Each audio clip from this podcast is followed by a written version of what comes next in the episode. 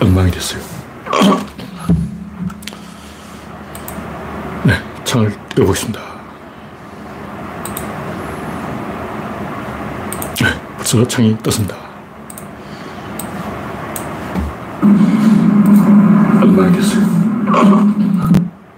네, 그레시방님, 이스타님 반갑습니다. 현재 구독자는 2,800명, 코코님 반갑습니다. 여러분의 구독과 알림, 좋아요는 큰 힘이 됩니다. 랜드로저님 어서오세요.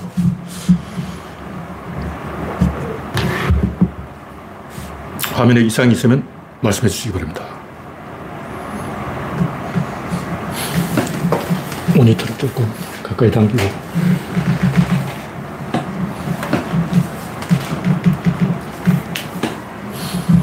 간밤에, 지금 현재 비가 조금 그쳤습니다만 서울 중부지방에는 엄청나게 많은 비가 왔어요. 와, 서울은 116mm,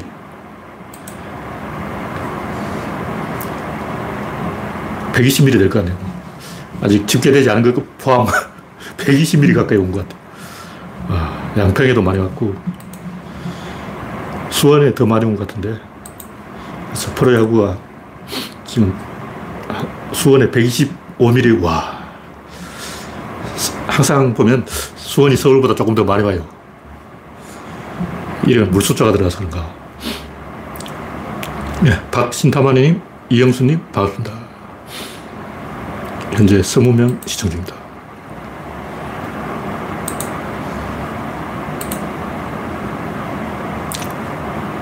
남부지방의 가뭄은 아직도 계속되고 있죠. 비가 온다는 얘기가 있긴 있는데 언제 올지 모르겠어요. 이 기상도 장기예보는 하나도 맞지를 않아요. 와, 제가 쭉 지켜보니까 진짜 장기예보는 믿을 게 없다. 항상 보면 윈디 같은 거 보면 최대 열흘까지 예보를 하는데 열흘 후에는 항상 비가 온다고 돼 있어요. 지금 또 20일에는 비가 온다고 돼 있어. 오늘이 13일이죠. 그러니까 7일 후에는 비가 온다. 이게 분명히 예보가 돼 있다고. 목포에도 오고 해남에도 오고. 오늘 13일이니까 20일, 다음 주 딱 일주일 후에는 와야 돼. 다음 주 수요일 전국적으로 비가 옵니다. 그러나 지금까지 워낙 속았기 때문에 장기예보는 믿을 수가 없습니다. 그러나 이 장마 끝날 때 한 번쯤 왕창 때리고 가기 때문에 기대도 좋습니다. 저도 이제 예보라면 20일에는 완전 해결이 되겠습니다. 전국이 다 해결해요. 그냥 남부지방에 비가 오기 때문에. 네, 정경화님, 정국수님, 이영수님 반갑습니다. 경제는 비가 조금 오는 것 같아요. 5mm. 네, 첫 번째 국기는 무한 추락 윤석열. 뭐 인사를 잘못했다, 뭘 잘못했다 전부 거짓말입니다. 사람들이 왜 이렇게 거짓말을 잘하는지 몰라. 이거 뻔한 거짓말 아니야. 초등학생도 아니고 다 거짓말이죠. 정의당이 뭐 어쩌고 저쩌고 뭐 조국 때문에 우리가 지지율이 떨어졌다 계속 하고 있네. 정의당은 진보정당이란 말이에요. 근데 지금 보면 윤석열을 지지하는 게 정의당이야. 이게 진보냐고. 참, 핑계만 있으면 갖다 붙어. 으유. 솔직하게 이야기하자고. 윤석열의 지지율 떨어지는 것은 원래 지지율이 없었어요. 원래 없었다고. 1년 전만 해도 윤석열 후보도 아니었어. 급조된 후보죠. 6개월 만에 후보 되는 게 어딨어. 원래 없던 지지율이 갑자기 짠하고 생기는 거는 거짓말이에요. 일단 남녀 관계라도, 야, 사귀냐? 그래서 사귄다. 그러면 저 인간이 몇 달이나 갈까? 하고 3개월 후에도 아직도 사귀냐? 하고 벌써 헤어졌지? 그런다고. 삼김이라면, YS나 DJ라면, 이 사귄 지가 70년대부터 몇십 년 사귀었냐고. 연애를 20년씩 했어. 20년씩 연애를 하다 보면 이제 무건증, 오만증이 다 들어가지고 신뢰가 있는데, 윤석열은 며칠 됐냐고. 선거 유세 기간에 또 지지율이 급등락을 했는데 이건 진성 지지가 아니라는 거죠. 정략 결혼은 오래 못 가요. 상식적으로 그렇죠. 영남표가 윤석열이 영남 사람이냐고. 아니잖아. 서울 사람이에요. 경상도 아무 연고도 없는데 찍어줬다고. 노무현 또 호남표로 당선됐는데 당선 직후 지지율 추락했죠. 왜 추락했을까? 호남 사람의 노무현 지지는 진성 지지가 아닌 거예요. 원래 그렇다고. 세상에 신고식 없이 통과 의뢰 없이 그냥 넘어가는 게 있어. 부닥거리 한판 해야지. 시골에 기촌을 해도 그래. 시골 텃세 심하잖아. 경상도 텃세 심해. 와, 경상도 인간들 텃세 진짜 장난 아니야. 작살이야, 작살. 그런 사람이 윤석열을 대리사료 데려와가지고 이놈 손이 말을 듣냐 안 듣냐 테스트를 하는 거죠. 이대남하고도 정략 결혼이지 이게 진짜 결혼이냐고. 제일 지지율 타격이 오는 거는 조중동하고 결별을 한 거예요. 조중동 사람을 안 쓰고 박근혜도 윤창중을 쓰려고 그랬고, 이명박도 그 있잖아요. 이동관인가? 기레기들 항상 썼어. 근데 윤석열은 기레기도 안 써. 잘났다 이거지. 검찰 인맥 믿고 있는 거예요. 이거는 대통령을 하겠다는 자세가 아니야. 대통령 처음 해봐서 잘 모르는데 이러고 있어. 지금 언제부터 정치를 했다고. 진행이 높은 것도 아니고 고시 구수한 사람을 어떻게 믿냐고. 윤석열이 지지율이 추락한 진짜 이유는 원래 지지 기반이 없었다. 정략 결혼이었다. 통과 의뢰 텃세 신고식 들어갔다. 결정적으로 이데올로기 없어서 그런 거예요. 이데올로기란 게 뭐냐? 김영삼은 군부 청산, 하나의 청산 뭐 이런 게 있었어요. 군부 독재 타도하자. 이게 김영삼 이념이에요. 김대중 대통령 이념은 뭐 햇볕 정책, 남북 평화 이념이 있다고. 계속 이렇게 남북한이 어르렁대니까 스트레스를 받잖아. 스트레스를 다운시켜준 거예요. 스트레스가 여기까지 숨이 넘어갈 때가 여기 차 있었는데 김대중 대통령하고 스트레스가 이만큼 내려갔다고. 근데 윤석열이 다시 그 스트레스를 여기까지 끌어올리려고 그러는 거예요.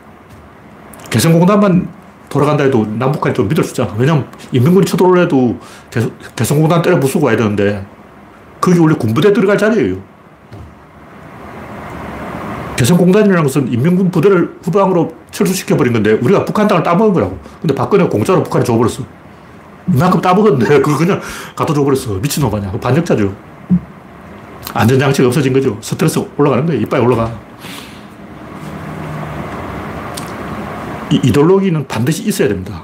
제가 항상 그 이념이라는 건 다 사기다, 거짓말이다 그러는데 거짓말이라도 해야 돼요. 대표적인 거짓말이 종교하냐. 종교가 없으면 나라가 망해요. 역사적으로 보면 흥한 나라들은 다 종교가 있어. 왜 종교가 있어야 되냐. 인간이 사회적 동물이기 때문에 사회가 있어야 되는 거예요. 사회 없이 어떻게 살아? 혼자 어떻게 살아? 자연인들은 혼자 살더만. 그러니까 이념이라는 것은 다 사기인데 사기라도 쳐야 사회가 돌아간다는 거예요. 그래서 기독교, 뭐 유대교, 뭐 이슬람교, 불교, 도교, 유교, 온갖 종교가 다 있는데 그거 왜 있냐고. 사람을 한 자리에 끌어모으려고 있는 거예요. 유교는 뭐 제사 지낸다는 핑계로 사람을 끌어모으고, 통일교는 집단 결혼식 한다는 핑계로 사람을 끌어모으고, 기독교는 예배 본다고 끌어모으고, 불교는 어떻게 하냐, 죄를 지내요. 죄를 지내는데 동네 사람 다 불러와. 온갖 핑계 명목으로 사람을 한 자리에 모으는 거예요. 민주주의는 어떻게 하냐. 민주주의는 선거한다고 사람을 끌어모아. 민주주의는 선거교예요, 선거교. 그래서 자본주의는 어떻게 하냐면, 자본주의는 이제 부닥거리를 해요. 그게 뭐냐면, 연극, 영화, 스포츠, 오락, 음악, 예술, 이런 걸 합니다. 다 하는 거예요. 자본주의 이념 뭐다? 스포츠, 연애, 오락, 미디어, 이런 걸 가지고 시청자들을 TV 앞으로 끌어모은다. 다 모여. 이게 자본주의 이데올로기야. 공산주의는 어떻게 하냐? 집회를 열어요. 다 모여가지고 막, 김일성 만세! 이거 하고 있다고. 다짐대회 이런 거예요. 김정은 뭐 영수님을 위한 충성 다짐대회 뭐 해가지고 뭐 이거 해. 그러니까 모든 종교, 모든 이데올로기, 모든 사상은 사람을 한 자리에 모아가지고 뭘 합니다. 그래서 뭐 하냐면 서로 방귀를 뀌어가지고 방귀를 먹어요. 호르몬을 먹는 거예요. 내 호르몬을 남 주고 남 호르몬을 내가 먹어. 그게 종교의 역할이라고. 종교의 그 교리가 이념이에요, 이념. 근데 다 가짜지. 지금까지 내가 이 온갖 종교, 온갖 사상의 그 이데올로기를 다 조사해보니까 참말을 하는 건 하나도 없어. 전부 거짓말이야. 근데 결과적으로 기능이 있는 거예요. 뭔가 이 시스템이 돌아간다고. 어떻게든 사람을 한 자리에 모아놓으면 뭐가 돼도 됩니다. 아무것도 안 되는 것보다 나아요. 이념이 없으면 국민들이 이 역할이 없기 때문에 등을 돌리는 거예요. 권력이 사라졌다는 거죠. 권력이 뭐냐? 사람 한 자리 끌어모아서 모든 사람이 나를 쳐다보게 만드는 게 권력이에요. 근데 쳐다봤더니 뭐 옷자랑하고 있고 쳐다봤더니 술 먹고 있고, 천공은 또 이상한 거, 뭐 시장터에 거리에 가가지고 오뎅 먹어라 이런 개소리를 하고 있고, 그건 선거 유세였다는 거야. 지금 선거 유세 다 끝났다고. 그러니까 천공이 이 경각하한테 권하는 내용이 전부 그 선거 유세였다는 행동을 지금 하라는 거예요. 돌아서. 국민들이 그게 속아 넘어가냐고. 지금 뒤늦게 오뎅 먹는다고 해서 국민이 윤석열을 지지하게 되냐고. 이데올로기가 있어야 돼요. 우리가 가는 길에 이기자 하고 딱 제시하는 게 있어야 돼요. 노무현 문재인 대통령은 동북아 중심국가. 이건 뭐냐, 우리나라가 세계의 중심을 먹겠다. 이걸. 근데 너무 노골적으로 한국이 세계를 먹겠다 이러면 욕먹지. 그건 너무 노골적인 얘기고, 그러면 꾸지람 듣고 좀 점잖게 뭐 동북아 중심국가 이렇게 말해주는 그 말 핵심은 우리나라가 세계 1위로 가야 된다 이런 얘기예요. 그 말이 맞아요. 우리나라가 세계 1위로 가지 않으면 죽습니다. 죽어요. 뒤진다고. 1위를 할 수밖에 없는 운명이에요. 그냥 중국하고 미국 사이에 세계 최강대국 미일 중러 사이에 낑겨 있기 때문에 1등이 아니면 꼴등이에요. 북한과 꼴등되어 버렸죠. 북한은 중간점 발렸는데 중간점 갈 수가 없어요. 꼴등되는 거야. 왜냐하면 강대국 사이에 끼어 있기 때문에. 수레의 바퀴 바퀴살보다 약하면 부러집니다. 우리나라는 운명적으로 미일 중러 4강 사이에 끼어 있기 때문에 수레의 바퀴축이 되어 있기 때문에 이게 약하면 부러져요. 세계 1위가 아니면 안 된다. 이게 노무현 문재인의 이데올로기라고. 그 길을 보고 가는 거예요. 근데 윤석열은 지금 하고 있는 게 검찰 시켜서 남 뒷조사를 하고 있고, 공안 통신을 하려고 그러고 있고, 천공도사가 뒤에서 조종하고 있고, 또라이짓을 하고 있어요. 네. 정국수님, 이영수님, 당근님, 윤종희님, 소음님, 구한호님, 우창님, 아인슈타인님, 서현님, 강물님, 일랑가님, 라일랑님, 반갑습니다. 구독과 알림, 추천 좋습니다. 이제 82명이 시청 중입니다. 네, 다음 곡지는, 네, 아까 했던 얘기 마저 하면, 국민은 그 윤석열을 지지한 게 아니고 문재인을 통제할 지렛대가 없으니까 지렛대를 원하는 거예요. 문재인이 나만 잘났어. 나는 오라. 나는 도덕적이야. 이러면서 청와대 딱 짱박해서 기어나오지도 않고 그러고 있으니까 국민과의 어떤 접점이 있어야 돼요. 접점이 있어야 이게 통제가 한다고. 접점이 딱 끊어져 버리면 벙찌는 거죠. 어떻게 할 수가 없어요. 이걸 쳐다보고 있는 거예요. 청와대를 쳐다보고 있다고. 그러면 지렛대가 없는 거야.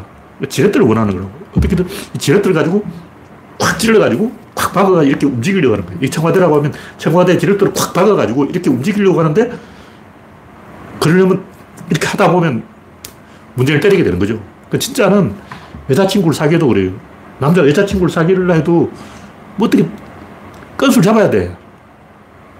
이제 만화나 영화에는 이제 여자친구가 그 양아치를 만나가지고 위협을 당하고 있을 때 짠 하고 나타나서 양아치를 퇴치하고 여자친구를 구해준다. 그래서 은혜를 갚게 한다. 나의 은혜를 갚아라. 이런 뭐 엉뚱한 연구하고 있어요. 이게 뭐냐면 이런 남자가 여자를 이렇게 움직일 지렛대가 없는 거예요. 뭐 만들어야 돼. 그래서 은혜를 하나 박아가지고 이 은혜를 가지고 어떻게 해보려고 수작을 내보려고 그런 거예요. 국민들이 문재인을 미워하는 게 그거라고. 뭔가 술을 내야 될 텐데 문재인은 잘났다 그러는데 지렛대가 없잖아. 그래서 윤석열 찍었는데 윤석열은 관심사가 아니라는 거예요. 뭐냐면 여자친구가 마음에 드는데 짝사랑이라는 거죠. 나는 여자친구에 관심인데 여자친구는 나한테 관심 없다. 그럼 그 옆에 따라다니는 이제 뺑순이를 한테 관심 있는 척 사기를 치는 거야. 그러면 여자친구가 날 이렇게 쳐다볼 거 아니야. 쟤 돌았나? 저놈이 미쳤나? 이럴 거 아니야. 어떻게 나를 한번 쳐다보게 만든다고.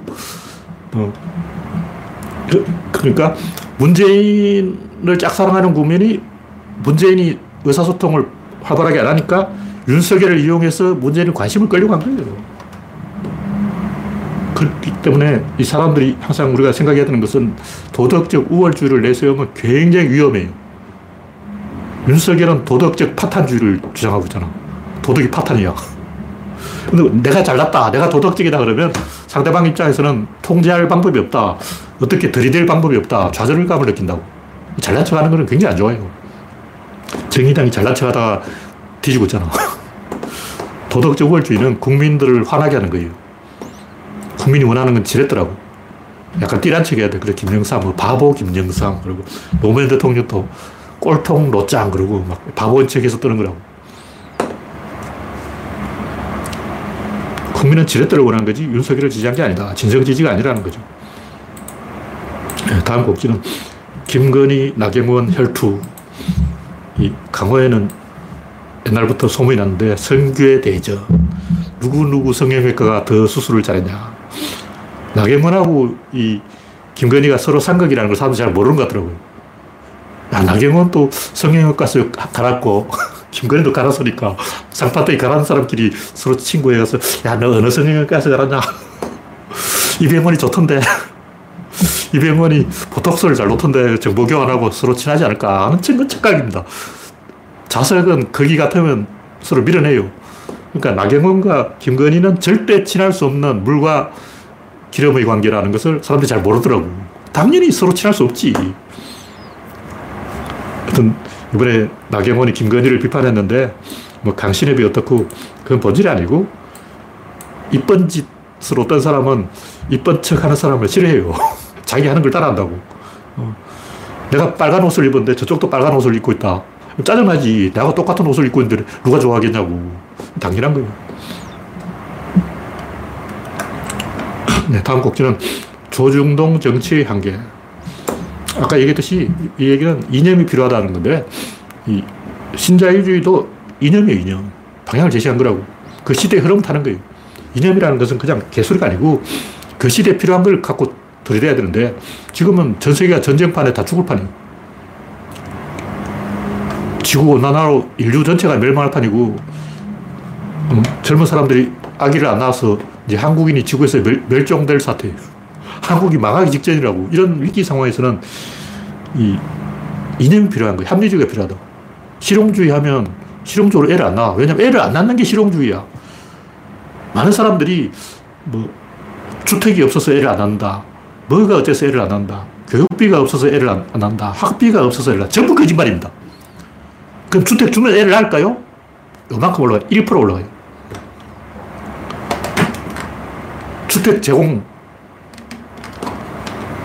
학비 면제, 모든 어린이 대학까지 무상교육, 이렇게 하면 출생률이 한 1, 2% 올라갑니다. 그거 가지고는 택도 없어, 택도 없어. 왜냐하면 애를 0명 낳는 사람이 1명 낳아가지고는 안 되고, 2명 낳는 사람이 7명 낳아야 돼요. 인구가 제대로 되려면 여성 1명이 2.3명을 낳아야 됩니다. 그런데 지금 우리나라는 0.8명이에요. 3분의 1이라고. 여기 3배가 늘어야 돼.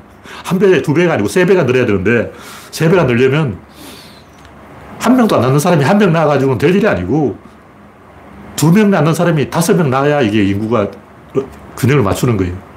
그렇게 하려면 근본적으로 바뀌어야지. 이거 가지고 뭐 교육 문제, 뭐 주택 문제, 전부 거짓말입니다. 이념이 아니면 지금 인류는 위기예요. 이제 인류는 멸망할 수밖에 없어. 그러니까 이념이 왜 생겼냐고. 어려우니까 생긴 거예요. 2차 세계대전 마르크스가 사회주의를 만들 때 전쟁을 예감한 거예요. 이렇게 가면 전쟁하는 수밖에 없다. 그때만 해도 멜서스 멜서스 트랩에서 인류는 멸종할 수밖에 없다는 생각을 전 세계 인류가 다 하고 있었어요. 식량은 산술급수로 증가하는데 인구는 기하급수로 증가하니까 죽을 수밖에 없는 거예요. 실제로 그렇게 됐어. 우리는 뭐 히틀러가 미쳐서 전쟁했다, 독일이 띠려서 전쟁했다 그러지만 다 거짓말입니다. 진실을 이야기하자고. 영국, 프랑스가 더 나쁜 놈이야. 그놈들이 먼저 나쁜 짓을 시작하고 독일이 뒤늦게 따라하려니까 전쟁밖에 없게 된 거예요. 그러니까 왜 영국, 프랑스는 전 세계를 식민지 지배하려고 했냐. 먹고 살기 힘드니까. 죽음을 예감한 거예요. 이대로 가면 전 세계는 다 죽을 수밖에 없다. 왜냐하면 기관총이 발명됐거든. 기관총을 가격버리면 한꺼번에 4만 명을 몰살시켜버려요. 그러다 보니까 앞으로 전 세계의 모든 약소국은 멸망하고 강대국이 전 세계를 다 집어삼킨다. 전쟁밖에 없다. 마르크스가 사회주의를 만든 것은 몸으로 위기를 느꼈기 때문에. 마르크스가 옳고 틀리고 이게 중요한 게 아니야. 그 당시에는 절박했다는 거지. 사회주의가 있었기 때문에 인류가 좀 망하다 덜 망한 거예요. 그게 없었다면 진짜 3차 대전, 4차 대전, 5차 대전, 6차 대전, 7차 대전, 9차 대전, 10차 대전까지 갔을 거예요. 왜 2차 대전이 끝났나? 사회주의 때문에 끝난 거예요. 사회주의가 없었다면 지금 11차 세계대전을 하고 있다고. 그 생각을 해야 돼요. 이념이 없으면 다 죽습니다. 근데 지금과 같이 전쟁과 지구온난화와 인구 절벽으로 대한민국이 멸망 직전에 숨이 여기까지 찼어요, 이제. 물이 여기까지 빠졌다고. 물에서 어프어프 그러면서 이제, 구조를 기다리고 있는 이 상황에서는 이념이 필요한 거예요. 지금 뭐 실용주의하고 뭐 이기주의 해서 될 일이 아니에요. 다 죽을 판이에요. 너 죽고 나 살자 하다가 다 죽는다고. 왜 이념이 생겼는지 우리 생각을 해봐야 돼. 이념이 옳다, 그렇다, 이거 따진 놈은 IQ가 떨어진 놈이야. 이념 생겨날 수밖에 없다, 이걸 생각해야지. 마르크스주의가 오르냐, 자본주의가 오르냐, 사회주의가 오르냐, 이런 소리 하는 놈은 진짜 유치원을 다시 다녀야 돼요. 그거 중요한 게 아니에요. 인류가 절체절명의 위기에 빠지면 이념은 어떻게든 생길 수밖에 없고, 정한되면 사이비 종교라도 믿어야 됩니다. 구한말에 사이비 종교가 엄청 번성했어요. 왜 그렇게 많은 사이비 종교가 생겼을까? 이념이 멸망해서 새로운 이념을 모색하는 거예요. 그 당시 이념은 유교 이념인데, 유교 이념이 몰락해버렸어. 그래서 이제 뭐 새로운 게 없나. 그래서 온갖 사이비 종교가 다 떴어요. 뭐 정상교, 무선교, 통일교, 온갖 짬뽕교, 조용기, 순복음교회도 사이비예요. 근데 어저께 갑자기 조용기라는 말이 생각이 안 나서 한 세대 이야기 하다가 중단해버렸는데, 조용기 그 이론이 전부 통일교를 카피한 거예요. 통일교는 좀 더 뻔뻔스럽게 신흥종교를 만들었고, 조용기는 그렇게 하려다가 안 했죠. 왜냐면 장사 잘 되니까 통일교까지 막 나가지 않아도 된다. 왜냐면 문선명은 목사가 아니야. 가짜 목사라고. 정식 목사가 아니기 때문에 사이비 종교가 된 거고, 조용기는 그래도 목사잖아. 조용기는 어떻게 목사가 된지 모르고, 하여튼 목사, 조용기는 목사 맞습니다. 근데 문선명은 목사가 아니에요. 정식으로 목사가 된 적이 없어. 그래서 통일교라고 이제 교단을 낸 거죠. 제가 하는 얘기는 인류가 위기에 빠질수록 이념을 필요로 하고, 이념을 부정하는 것은 이 배가 부를 때, 잘 나갈 때. 신자유주의라는 것도 왜 생기냐면 소련이 망하니까 미국이 논한 거죠. 동유럽을 집어삼키려고. 동유럽을 먹을 때 동유럽님 이리로 모시겠습니다 이러면 안 되죠. 기사들 존납해가지고 떡을 만들어서 모가지를 삐뚤어가지고 헝가리 목을 삐뚤고 폴란드 목을 삐뚤고 루마니아 목을 삐뚤고 박살을 내서 슬슬 뒤도록 만들어서 내 앞에 무릎 꿇어, 자식들이, 닥쳐, 꿇어, 이렇게 해먹을, 그게 신자유주의예요. 신자유주의가 다른 게 아니고, 동유럽을 여러분들 기어오를 것 같으니까 존나 패자, 죽이자. 그래서 항복을 받아내자. 왜냐면 이겼으니까. 냉전에서 이긴 거예요. 이겼으니까 이제 개선식을 하고 싶은 거지. 그거라고. 이런 본질 가지고 이야기하지. 뭐 겉으로 뭐 온갖 잡다한 이데올로기 주워 삼키는 거는, 주워 섬기는 건 전부 거짓말입니다. 그냥 말 갖다 붙인 거예요. 어쨌든 인류는 위기일수록 이념이 없으면 살 수가 없다. 그리고 윤석열의 몰락 이유는 대한민국의 위기인데, 윤석열이 이념이 없기 때문에 지도자가 이쪽으로 가라 이렇게 방향을 제시해야 돼요. 근데 방향을 제시하는 게 없기 때문에 화가 난 거예요. 지도자가 지도자답지 않다, 그런 얘기죠. 다음 곡지는 정의당의 멸망 원인. 뭐 이것도 뭐 같은 얘기인데, 조중동이 가스라이팅을 달아가지고 윤석열 지지한 게 정의당 멸망 원이죠. 정의당은 진보 정당인데 지금 보수를 하고 있잖아. 정의당 당원 중에서 윤석열 지지율이 5% 올라갔어. 한달 전국적으로 윤석열 지지율이 폭락했는데 정의당에서만 올라갔어. 이게 무슨 뜻이냐고. 진중권도 그렇지만 정의당은 가짜예요. 이념이 없는 사람, 이념 정당이 아니야. 지금 뭐 태미 이념이나 노동 이념이나 하는데 다 개소리고, 그냥 해보는 소리고. 이념이라는 것은 바깥을 가리켜야 돼요. 이게 안을 쳐다보고 있는 것은 이념이 아니야. 일본인들이 왜 망했겠냐고. 내부를 쳐다보는, 외부를 관심 없어. 외부에 딱 보려니까 문 앞에 대한민국이 딱 길을 딱 막고 문 앞에 딱 앉아있어. 그래서 방구를 계속 끼어드는 거야. 대문을 딱 채우니까 한국이 엉덩이를 들이대고 계속 똥을 싸고 있어. 그래서 으아! 문 닫자! 타다 걸고, 그 뒤를 보니까 중국이 이렇게 째려보고 있고, 그 뒤에 러시아가 해보자는 거냐? 이러고 있고. 일본은 러시아한테 깨졌죠. 중국한테 깨졌죠. 한국한테 깨졌죠. 친한 나라가 주변에 없어. 자기 편이 하나도 없는 거예요. 그래서 외부를 바라보는 게 이념인데, 내부를 바라보면 그게 죽음이죠. 지금 정의당이 하는 짓도 외부를 바라보지 않고 내부를 바라보기 때문에 망한 거예요. 예를 들면 민주당은 일본을 이기자 하고 바깥을 바라본다고. 국힘당은 북한을 이기자. 이것도 조금 바깥이야. 어떻게 보면 북한은 내부이긴 한데 그래도 조금 요만큼 바깥이에요. 그러니까 북한은 우리가 휴전선에 붙었으니까 가깝고 일본은 좀 멀리 있죠. 그러니까 민주당이 국힘당보다 조금 더 멀리 보고 있다고. 그럼 정의당 어디를 보냐. 이렇게 자기를 보고 있어. 자폐증. 네, 다음 곡지는 투표 안 하는 일본 남자. 뭐 박철현님이 한 건가? 이거 페이스북에 올려놓은 게 있는데, 투표하지 않겠다는 남자친구를 절대 사귀어서는 안 되는 이유. 귀찮아서 투표 안 한다는 놈은 결혼해서 애 좀 봐주라 하면 귀찮아서 하고 얘 안 볼 놈이다. 어느 정당의 투표에도 똑같다고 말하는 사람은 일본어 독해력이 없는 사람이다. 정서를 해야 되는지 안 해야 되는지 그걸 또 모르는 남자하고는 빨리 헤어지는 게 낫다. 아무튼 잘 모르겠어. 이런 사람들은 진짜 모르는 놈이다. 그런 모르는 멍청이하고는 헤어지는 게 낫다. 그날 약속이 있어서 투표 못하겠다는 놈은 구글 검색도 못하는 놈이다. 사전투표는 검색하면 금방 나오는데 구글 검색도 못하는 놈하고는 헤어지는 게 낫다. 정치인은 신뢰할 수 없어. 이런 놈은 중이병 환자니까 그런 놈은 빨리 헤어지는 게 낫다. 이 말은 일본에만 해당되는 게 아니고 우리나라도 똑같죠. 정치인은 못 믿겠어. 이당 저당 다 똑같아. 이런 소리 하는 놈은 성의 없는 놈이에요. 인생을 태만하게 사는 놈이라고. 그런 놈하고 살면 평생 성의 없이 태만하게 살게 된다. 근데 그래봤자 이 양반은 자민당 찍어요. 왜냐하면 한번 망조가 들면 답이 없어요. 수렁에 빠지면 막 발악을 해도 빠지고 가만히 있어도 빠져요. 다시 말해서 여러분이 만약 일본인이라고 치고 이 상황에서 어떻게 되겠냐. 민주당 찍어도 망하고 자민당 찍어도 망하고 공산당 찍어도 망하고 어느 당 찍어도 망하고 똑같아요. 이왕 망할 거면 빨리 망해버리는 게 더 나을지도 모르죠. 정치에 관심을 가진다고 해서 답이 나오는 건 아니다. 그러니까 애초에 방향을 잘 잡아야 됩니다. 그런 얘기고, 다음 곡지는 한국의 교수들. 어떤 사유 교수가 무려 대학 교수라는 사람이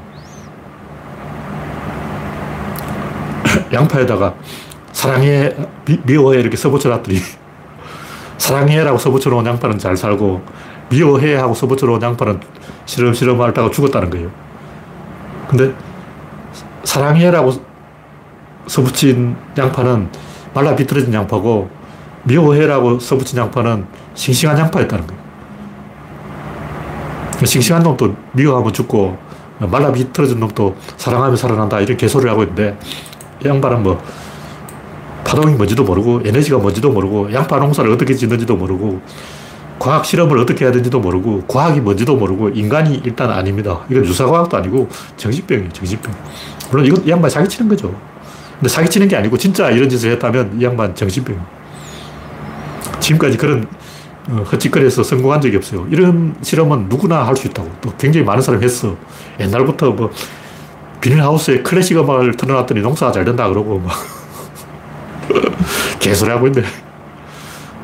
그런 실험을 이미 전국의 많은 당신들이 많이 했습니다. 수도 없이 실험했는데 그 실험 결과는 꽝. 인간들은 원래 그런 쓸데없는 실험 잘해요. 왜냐하면 이 실험에 별로 비용이 안 들어요. 양파 2개 필요해요. 양파 2개만 할 수 있으면 할 수 있는 실험이에요.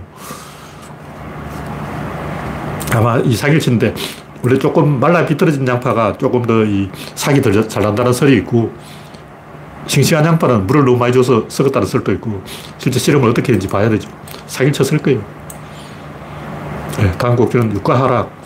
사람들이 잘 모르던데 이런 거는 과감하게 이질러보면 맞아요. 제가 옛날부터 며칠 전부터 한 일주일 전부터 유가 하락할 때가 됐다 이런 얘기를 주변에 했는데, 무슨 얘기냐면 러시아 기름을 인도가 다 팔아먹고 있어. 그러니까 러시아의 기름 생산량이 더 늘어났다는 거예요. 그 말은 뭐냐면 지구 전체적으로는 기름 생산이 줄지 않았다는 거예요. 그 기름 다 어디 갔냐. 사재기한 놈들 다 처제해놓고 있는 거야. 폭락할 수밖에 없지. 왜냐면 수요가 줄었는데 기름 사재기를 엄청 했으니까. 물론 그 이전에 가수요가 있었어요. 그게 뭐냐면 보복 소비.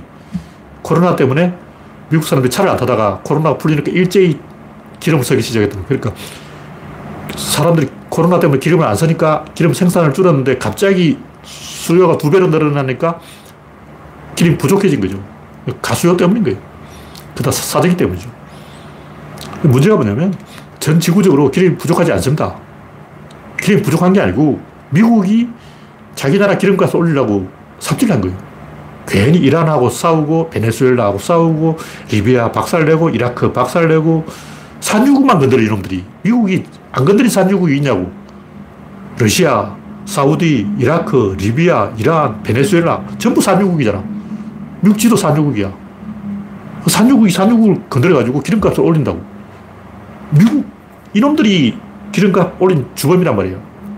아직까지 기름값이 안 떨어진 이유는 바이든 이놈이 딜해서 그런데, 바이든 이놈이 러시아하고 전쟁이 터졌으면 빨리 중국하고 한테 중재를 부탁하고 베네수엘라하고 수교를 다시 하고 이란하고도 화해하고 사우디하고도 문제를 해결하고 적극적으로 외교를 해서 러시아를 고립시켜야지.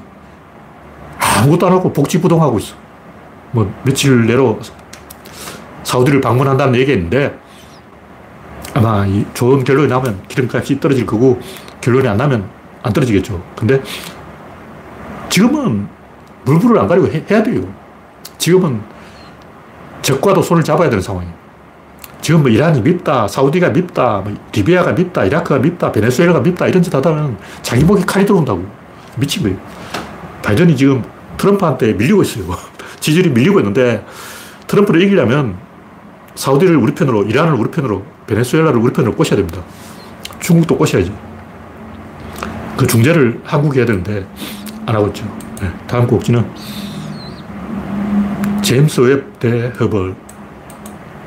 제임스 웹 만원경이 엄청난 성과를 냈다. 뭐 그러고 있는데 아직 결정적인 건 안 나왔어요. 화질이 한 100배, 해상도가 100배 좋아진 것 같긴 한데 해상도가 100배 좋아진 게 과연 좋아진 거냐. 10,000배 좋아져야 되는 게 아닐까. 저는 그렇게 생각하는데 이 바닥에 대해 좀 아는 사람은 그렇게 생각 안 하겠죠. 이건 엄청 좋아진 거야. 너무너무 좋아졌다고. 이렇게 생각하는데 제가 하고 싶은 얘기는 어쨌든 우리가 이런 것을 통해서 인류애적인 동지애를 전 인류의 일원으로서 동지애를 한번 느껴봐야 돼요. 14조라는 돈이 들었는데 큰 돈이 아니죠. 이명박이 40조 말아본 거에 비하면 큰 돈이 아닌데 전 인류가 하나의 형제라는 걸 한번 느껴보는 거예요.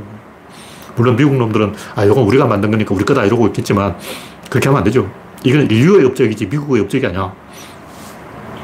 그래서 우리가 지구촌 인류의 일원으로 한번 외계인을 상대하면서 외계인이 어딘지 찾아보면서 지구가 멸망하면 어느 행성으로 이주해야 되냐. 제임스 웹에 지구를 대체할 행성이 있느냐. 물색해보는 그런 기회로 삼아보자. 그런 얘기입니다. 예. 다음 곡지는 지능에 도전하자. 최근에 제가 지능 얘기를 계속하고 있는데 이 뇌과학이 조금 성과를 내고 있다 그런데 기대에 미치지 못하죠. 뇌과학자는 뇌과학에서 엄청난 것이 나오고 있어. 끝났어 이러고 있는데 제가 봤을 때 별게 아니에요. 뇌과학에서 별로 대단한 게 안 나왔어. 어쨌든 그 뇌과학에 이토록 뜻밖의 뇌과학 뭐 이런 책이 있던데 뭐 제가 그 책을 읽어본 게 아니고 뭔가 새로운 관점을 던져주고는 있다. 근데 제가 하는 얘기는 좀 다른 거예요. 그 뇌과학 하는 얘기 아니고 지능이 뭐냐. 지능 도구예요. 도구가 뭐냐. 그걸 이야기하는 거예요. 이런 얘기했지만 인간이 바퀴보다 IQ가 낮다는 증거가 없어요. 일단 수도꼭지가 이렇게 있는데 틀으면 물이 나와야 된다. 안 나오는 거예요. 그럼 누르면 나와. 근데 약간 누르면 안 나와. 좀 세게 눌러야 나와.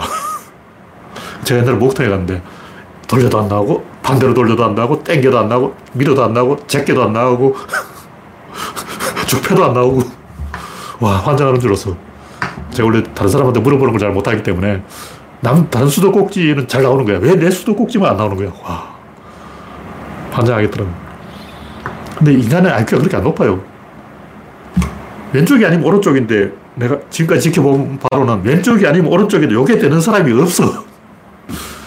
이게 되면 그게 구조론이에요. 왼쪽 아니면 오른쪽 요거 되는 사람은 이미 구조론을 통달한 사람이야. 근데 대부분 사람들이 왼쪽 아니면 오른쪽 이걸 못하더라고. 근데 까마귀는 하더라는 거지. 까마귀는 뭐 눌러보고 안 되면 당겨보고 밀어보고 안 되면 당겨보고 이쪽을 돌려보고 안 되면 이쪽을 해보고 이렇게 할 수 있는 동작이 많지 않아요. 기어를 넣으면 1단부터 5단까지밖에 없잖아. 이렇게 해보고 안 되면 이렇게 해보고 안 되면 이렇게 동전을 이렇게 해보고 안 되면 뒤집어 보라고. 근데 이걸 하는 사람이 없어. 공격하다가 안 되면 수비. 이건데, 지금까지 그걸 하는 사람을 내가 본 적이 없어. 근데 바퀴벌레도 앞에서 저기 오면 숨을 줄 알아요. 불을 탁 끼면 갑자기 숨어. 반대쪽으로 도망칠 줄 안다고. 근데 인간은 그걸 못하는 거야. 왜 인간은 그걸 못하냐. 인간은 사회적 동물이기 때문에 그걸 안 하려고 그래. 인간은 어떻게 하냐면 엄마한테 일러줘. 어떤 문제가 생기면 바퀴벌레는 머리를 써서 판단을 해요. 왼쪽으로 할까? 오른쪽으로 할까? 이렇게 하는데 인간 아기는 한 살 된 바퀴벌레와 한 살 된 아기를 IQ 대결을 하면 바퀴벌레가 이긴다는 거죠. 인간 아기는 그 상황에서 그냥 응해요 울어버린다는 거죠. 우는 게 해결책이냐고. 개는 어떻게 하냐면 개는 주인을 쳐다봅니다. 고양이도 주인을 쳐다봐. 자기 스스로 문제를 해결할 생각을 안 하고 주인을 쳐다보는 거예요. 늑대는 어떻게 하냐. 늑대는 주인을 쳐다보지 않아요. 늑대는 자기 머리를 써서 짠대가를 굴려서 작전을 짠다고. 그래서 아주 단순한 상황, 예스 아니면 노인 상황에서 바퀴벌레는 예스 아니면 노를 선택하는데 인간은 엄마, 아빠, 형 이거밖에 못해. 아유, 그걸 이야기하는 거예요. 지능이라는 건 여러 가지가 있기 때문에 뭐 기억력이라든가 학습 능력은 인간이 뛰어나죠. 모방 능력 이런 건 인간이 뛰어나요. 그런 걸 떠나서 어떤 판단 능력 이건 인간이 굉장히 낮아요. 왼쪽 아니면 오른쪽인데 그걸 못해. 근데 바퀴벌레는 그걸 할 줄 알더라. 지도 미로를 찾는데 앞길이 막혀있으면 뒤로 가요. 근데 인간은 앞길이 막혀있는데도 계속 가. 그 누가 김정은, 김정일, 김일성 3부자가 하는 짓이 뭐냐. 앞에 딱 막혀있어. 절벽이 있어. 근데 계속 그러고 있는 거야. 로봇 청소기가 가끔 보면 구석에 처박혀서 계속 그러고 있어요. 로봇 청소기 가다가 막히면 돌아와야지. 계속 거기 짱 박혀 있는 거야. 환장한다고.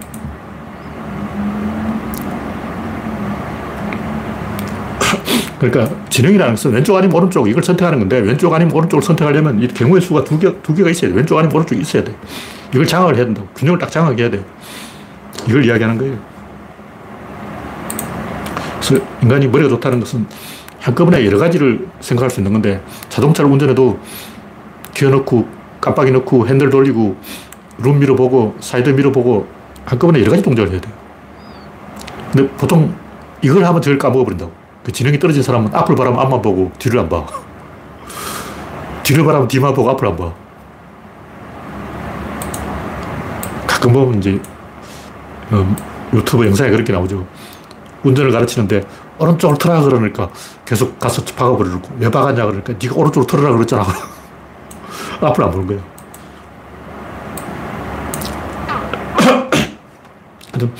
자판을 쳐도 1분에 300타를 치고 피아노를 쳐도 1초에 20개를 쳐야 돼요. 바바바바 쳐야 돼요. 그걸 생각을 해서 왼쪽, 오른쪽, 앞, 뒤, 좌우, 상하 이걸 따져서 판단하는 게 아니에요. 자동으로 기계로 간다고. 그럼 그 기계가 여기 있어야 돼요. 내 속에 그런 기계가 있냐? 있어요. 훈련하면 됩니다. 자전거를 하다 보면 핸들을 왼쪽으로 꺾어야 되는데 왼쪽으로 꺾으면 왼쪽으로 안 꺾어져요. 왜냐하면 복원력이 있기 때문에 왼쪽으로 꺾으면 바로 서버려요. 그럼 어떻게 되냐. 왼쪽으로 틀려면 오른쪽으로 살짝 틀었다 그 복원력으로 가버리는 거예요. 살짝 틀었다가 오른쪽 반대쪽으로 틀었다가 이렇게 크게 원을 그리면서 이렇게 돌아가야 돼요. 그냥 바로 왼쪽으로 못 가. 근데 이걸 연습하다 보면 자기도 모르게 이렇게 됩니다. 그저도 얘기했지만 지게를 치고 방향을 틀 때 고개만 이렇게 돌리면 지게가 휙 돌아가요. 그건 이제 익숙해지면 몸속에서 이게 여러 개의 의사결정이 세팅이 돼가지고 연동이 돼서 속에 이게 들어가고 이 속에 이게 들어가고 한꺼번에 5가지 결정을 동시에 할 수 있다. 뭐 그런 얘기죠. 그래서 인공지능은 왜 인공지능이 아니냐. 에너지를 너무 낭비하기 때문에 그런 거예요. 그건 왜 이 대칭을 사용하느냐. 대칭을 사용하는 자원을 효율적으로 사용하기 위해서 그런 거. 다시 말해서 대칭을 사용하지 않으면 비용이 너무 많이 든다는 거죠. 비용을 줄이기 위해서 지능을 사용하는데 인공지능은 비용이 존나 많아. 돈이 존나 많다고. 전기 왕창 쓰는 거예요. 그러니까 지름길 찾아야 되는데 이 길이 아니면 이 길이다. 이 선택을 해야 되는데 인공지능은 어때요? 모든 길을 다 가봐. 모든 길을 확률을 다 계산해가지고 경우의 수가 3천만 개라면 3천만 개를 다 계산해가지고 그 중에서 확률이 제일 높은 걸 찍는다는 거죠. 이건 아니죠. 이건 지능이 아니에요. 이건 무능이야, 무능. 지능이라는 것은 뇌의 자원을 가장 효율적으로 사용해야 그게 지능이지 뇌를 무제한으로 사용하면 그게 어떻게 지능이냐고. 지금까지 인공지능이 나온 것은 전부 지능이 아니에요. 비효율적으로 뇌의 자원을 사용하고 있다. 그 이유는 전기가 존나 많다. 전기가 많으니까 그렇게 해도 손해될 게 없다. 그런 얘기죠. 그래서 제가 하는 얘기는, 제가 여기 이 칼럼에다 써놨지만, 이 지능을 누가 발명했냐? 노이만이 발명했어요. 노이만이 컴퓨터를 발명한 사람인데, 그 컴퓨터를 옛날에는 천공카드라고 해서 물리적으로 막 구멍을 뚫어가지고 했는데, 이걸 이제 컴퓨터의 반도체의 전기신호로 바꾸는 거, 거기서 이미 뇌는 다 만들어진 거라고. 그럼 컴퓨터의 원리가 뭐냐? 컴퓨터는 튜링이 만들었어요. 튜링은 또 폴란드 수학자 누구더라? 그 사람 거를 뺏겼는데, 하여튼 폴란드 수학자 이걸 다 만들었어. 그게 뭐냐? 독일군이 쓴 애니그마라고 암호를 만드는 기계인데, 암호를 만드는 기계를 거꾸로 돌리면 그게 해독 장치라는 거죠. 그 암호가 뭐냐? 여기 1을 자판에 치면 1이 찍혀야 되는데, A를 치면 A가 찍혀야 되는데, A를 치면 B가 찍히게 되는 거예요. 그럼 A에서 B에서 한 칸으로 갔다는 거죠. 두 번째 이제 글자를 치면 B를 쳤다고 그러면 C가 찍혀야 되는데, 이번에는 한 10칸 좀 옮겨가 버린 거예요. 몇 칸을 옮겨가냐면 그건 랜덤이야. 랜덤이 아니고 사실은 미리 이제 그 나사로 다 조정해놨어요. 첫 번째 글자는 10칸을 옮기라. 두 번째 글자는 100칸을 옮기라. 세 번째 글자는 5,000칸을 옮기라. 네 번째 글자는 5만 칸을 옮기라. 이걸 미리 다 값을 정해놓고 이 암호책을 배부해가지고 그 애니그마 기계에다가 몇 바퀴를 돌릴지 그거 다 맞춰놔요. 세팅을 다 해놓고 날짜마다 세팅을 바꿉니다. 그리고 자기 세팅을 알려줘야 돼요. 무전을 칠 때 우리는 134로 세팅했다. 그러니까 134에 맞는 코드를 불러달라. 그럼 저쪽에서 거기에 맞는 암호를 불러주는 거예요. 그럼 그 기계에다 넣고 돌리는 거죠. 근데 그 또 가짜 암호를 섞어요. 프로야구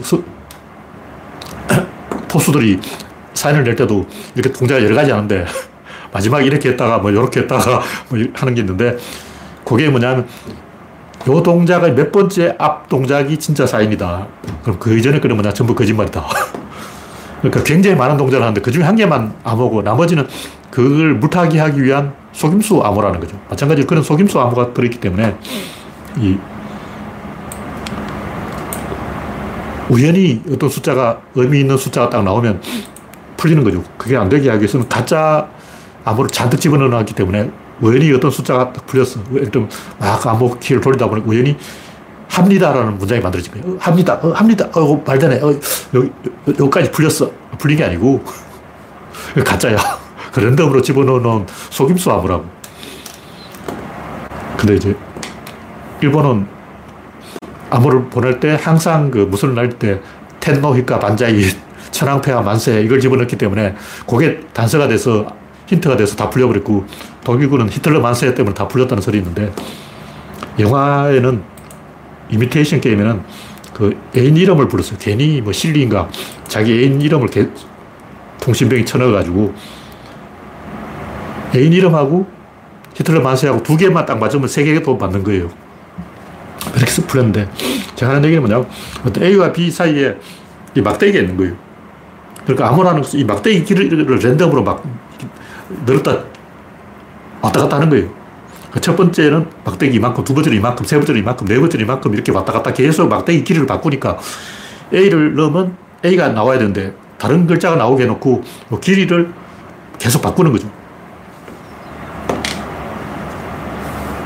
그게 뭐냐면 결국 1 플러스 X는 3이다.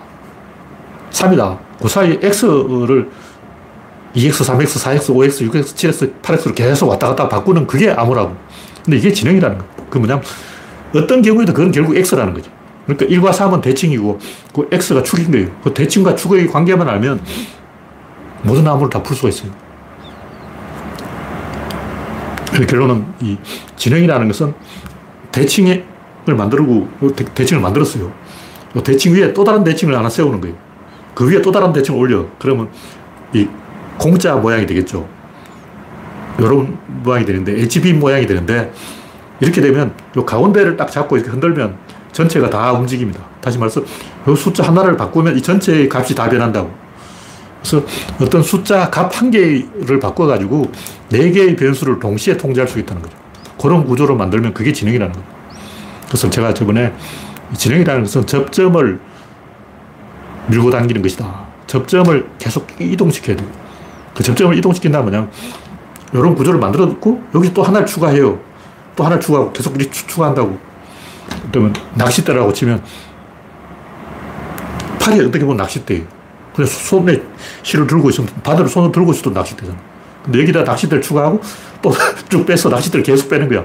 계속 단수를 추가한다고. 그래서 계속 추가할 수 있다는 거죠.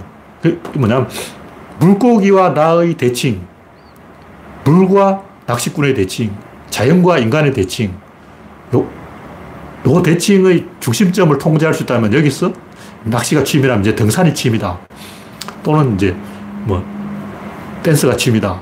또는 뭐 수영이 취미다. 이렇게 계속 대칭을 추가할 수 있어요. 대칭이 이렇게 한번 딱 만들어지면 여기 대칭을 하나 추가하면 여기도 하나 추가하고, 여기 하나 추가하면 여기 하나 추가하고, 여기 하나 추가하고, 여기 하나 추가하고. 추가할 수 없는 경우는 뭐냐? 일단 팔이 하나 없어. 팔이 하나 없으면 낚싯대를 던질 수가 없잖아. 대칭을 추가할 수 없는 거예요.